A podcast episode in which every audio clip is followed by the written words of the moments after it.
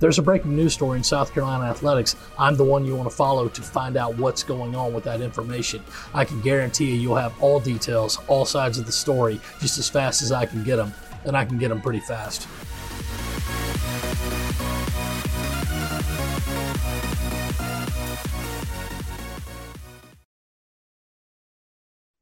Hi, this is Gene Sapakoff, college sports editor and columnist for the Charleston Post and Courier. Welcome to our weekly Countdown to Kickoff show starring David Cloninger, beat writer on South Carolina athletics for the Post and Courier. And if you'd like to see more of David's incredible insight into on and off the field Gamecock Nation things, go to postandcourier.com slash Gamecocks now.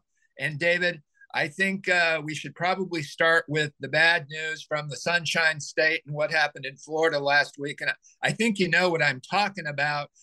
An 18 foot python was found in the Everglades, and within that python's stomach was a fully intact five foot alligator. David, that is scary stuff.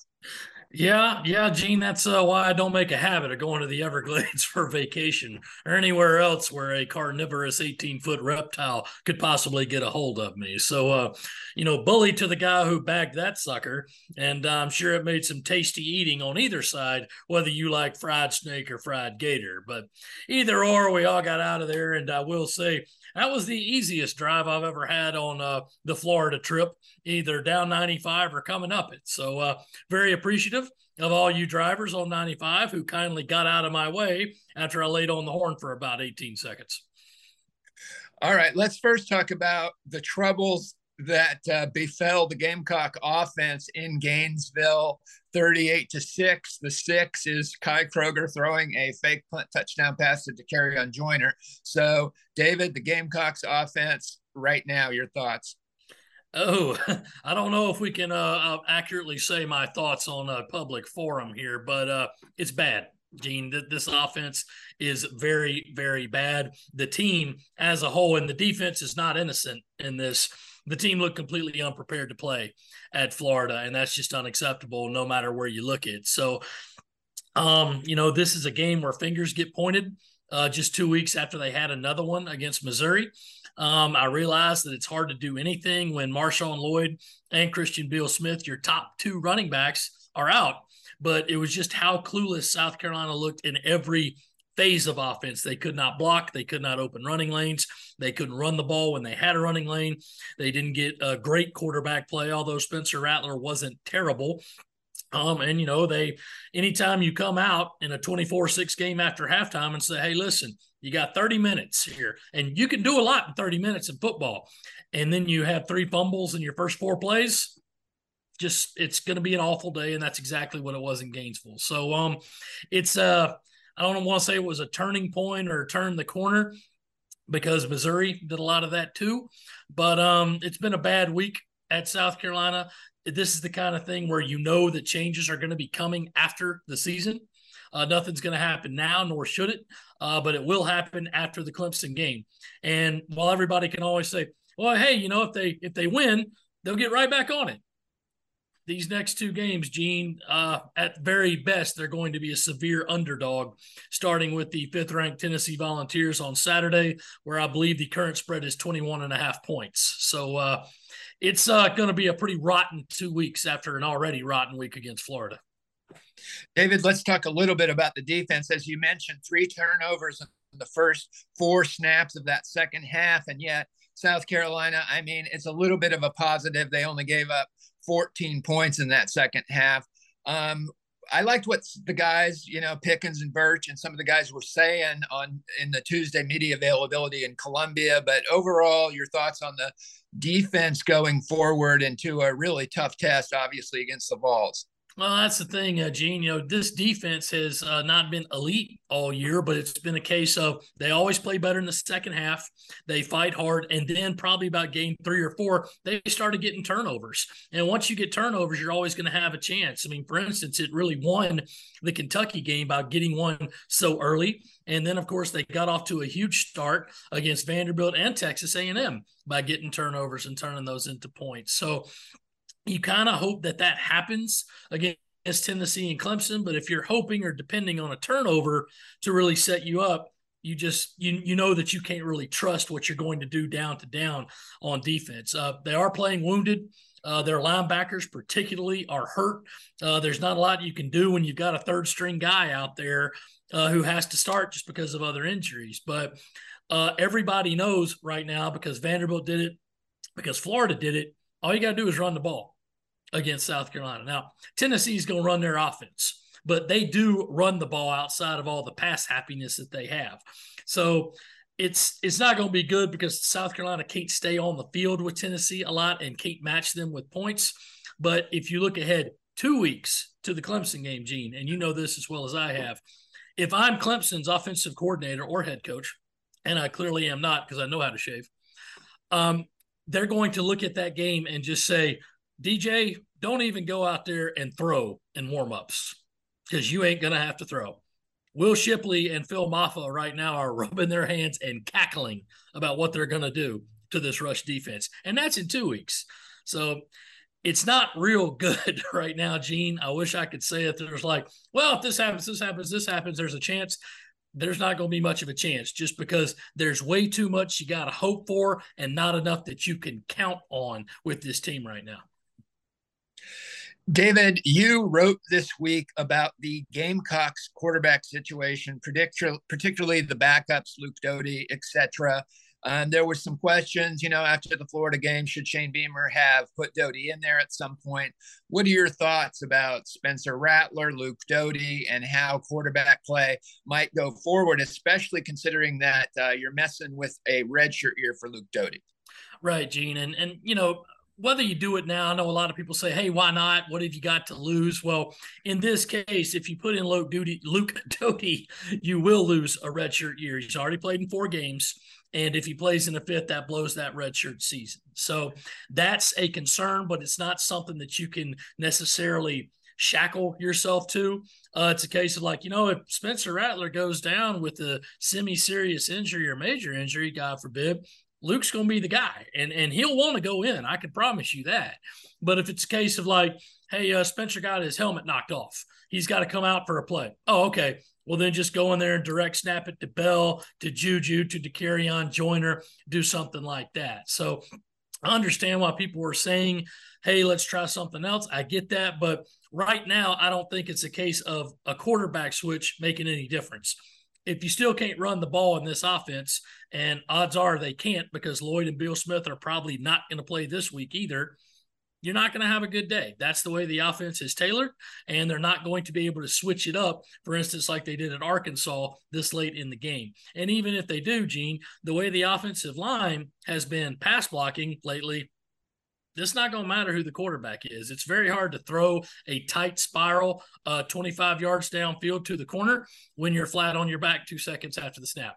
So I don't think that it, it's a case of why do it now? Because if you do and it works, then everybody's going to say, why didn't you do that sooner?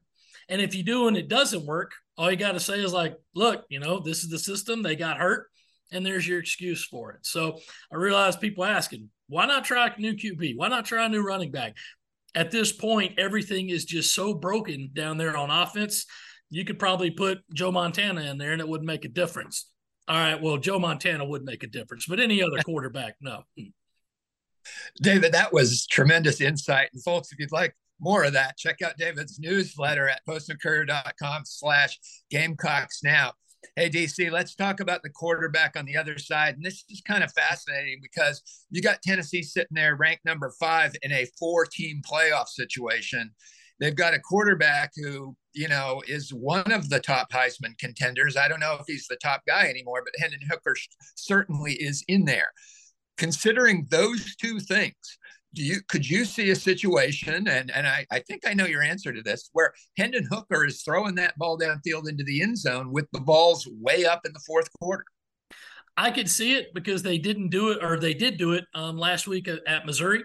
And it's all about just trying to get those numbers up, and also about for the team's sake. If you get a big enough score, this is just like back in the uh, the old days, Gene, when it was still the the voters deciding who the national champion was going to be. You got to make it look really good and really impressive. So Tennessee had a loss to Georgia. They're trying to get back in. I think they're going to get back in the playoff no matter what but it's not going to hurt them per se by trying to pad as many stats, get as many points, and make everything look as impressive as possible while they're out there playing. I mean, it's it's you know Hendon Hooker's having a great season. Uh, you know he's able to throw that ball all over the field. He's got great receivers, including Irmo's own Jalin Hyatt. Uh, but they're going to do whatever they have to do to first win the game and then say, all right, what do you think is going to happen? Again, I think that they're going to get into the playoff regardless because Ohio State, Michigan, one of them's going to lose. You know, one of them's going to be there. So you, if Tennessee wins out, you take them as a leap above because they'll be a one loss team. No, they're not a conference champion, didn't play for their conference championship, but they will get into that argument. So they've got to do everything they can to do to say, not only did we win the game, we looked awful impressive doing it because look at the margin of victory. Okay, David, let's talk about the bowl situation for the Gamecocks. They are bowl eligible. This is pretty interesting. You see them projected in some wildly different places Birmingham, Las Vegas, the Texas Bowl. Um, first of all, uh, that's huge for you because that could mean you're either at the Dewdrop Inn in Pelham, Alabama, or at the Bellagio for the Media Hotel. But more importantly, um, the way the SEC might break down is that they have so many teams in the playoff and in the New Year's Six, and then they have some other teams that do not qualify for the bowl that they're not going to fill all their bowl slots. Let me ask you this: Would this give South Carolina any sort of choice or option there to say we want to go here or here or here? That's part one of the question. And part two, where do you think they should go if they got that kind of a choice? Well, Gene, as you know, they're always going to put in their preference when it comes to bowl selection. Talking to each of the representatives and to the SEC office, hey, uh, you know, we'd, we'd like to go here if at all possible, you know, things like that. Um, and, you know, they don't have to follow that. But in a case where they don't have enough teams to fill all their bowl slots, I think they would work with the schools and also keep an eye on who's what's going to be the best matchup who are the other teams coming into those bowl games. So we won't know who the other matchups are, but looking ahead, let's just say it, South Carolina is highly unlikely to win either of their next two games. So you're looking at a six and six regular season. That pretty much knocks out the Gator Bowl. It happens. What that does, though, Gene, is it opens up a couple of possibilities. Music City Bowl, hmm. Liberty Bowl, hmm. uh, Birmingham Bowl, hmm. don't want to go there but it does make the Las Vegas Bowl a better, uh, more uh, attractive option. So I'm sure if it came to that case, the Gamecocks would say, send us to Vegas, send us to Vegas, because nothing's going to erase the uh, the hurt, I guess, or the anger of the fan base over this last stretch of the season. But if you say, hey, you get to go to Vegas to watch this team play a bowl game, there'll be a lot of fans who want to do that. So they will lobby for the Vegas Bowl if it's possible to get there. And it should be because that game, I believe, is on December 17th. Is one right. of the earliest that is played. So they'll say, yeah, yeah, yeah, go ahead, get them, get them there. That'll be fine. But it's always going to be up to the SEC to make the final choice because again, they're going to look at the TV matchup and they're going to say, what's the best thing to get viewers and to get the SEC team a win and that's where they, they'll decide to place them. I mean, you, they kind of controlled their own destiny a few weeks ago, Gene, when they were five and two. When you're going to end up six and t- six, you got to take what you can get. Yeah, it's going to be interesting. You got to look at the opponent. Um, I think it's really important for this team to finish seven and six, not six and seven, but yet you want the most prestigious game too. So it'll be fun to watch how this plays out over the next few weeks. Well, David, it's that time of our countdown to kickoff extravaganza here at postandcourier.com for you, David Cloninger, to make your score prediction for Tennessee at South Carolina Williams-Brice Stadium, 7 p.m. The ESPN primetime game with Fowler, Herbstreit, and Holly Rowe. David, your thoughts? Well, Gamecock fans, unfortunately, you're going to have to resemble Tennessee fans this week. They're wearing uh, some all orange helmets, and I believe they're orange jerseys. You know those little earplugs that you have? Those are bright orange too. You need to bring them because you're going to be hearing Rocky Top an awful, awful lot. And I can't emphasize the awful much. South Carolina 21, Tennessee 56. It's going to be a long night in Williams-Brice. Ouch. For David Cloninger, I'm Gene Sapakoff of the Charleston Post and Courier. Thank you for joining us on Countdown to Kickoff, and we will see you next week when we will talk about the rivalry game.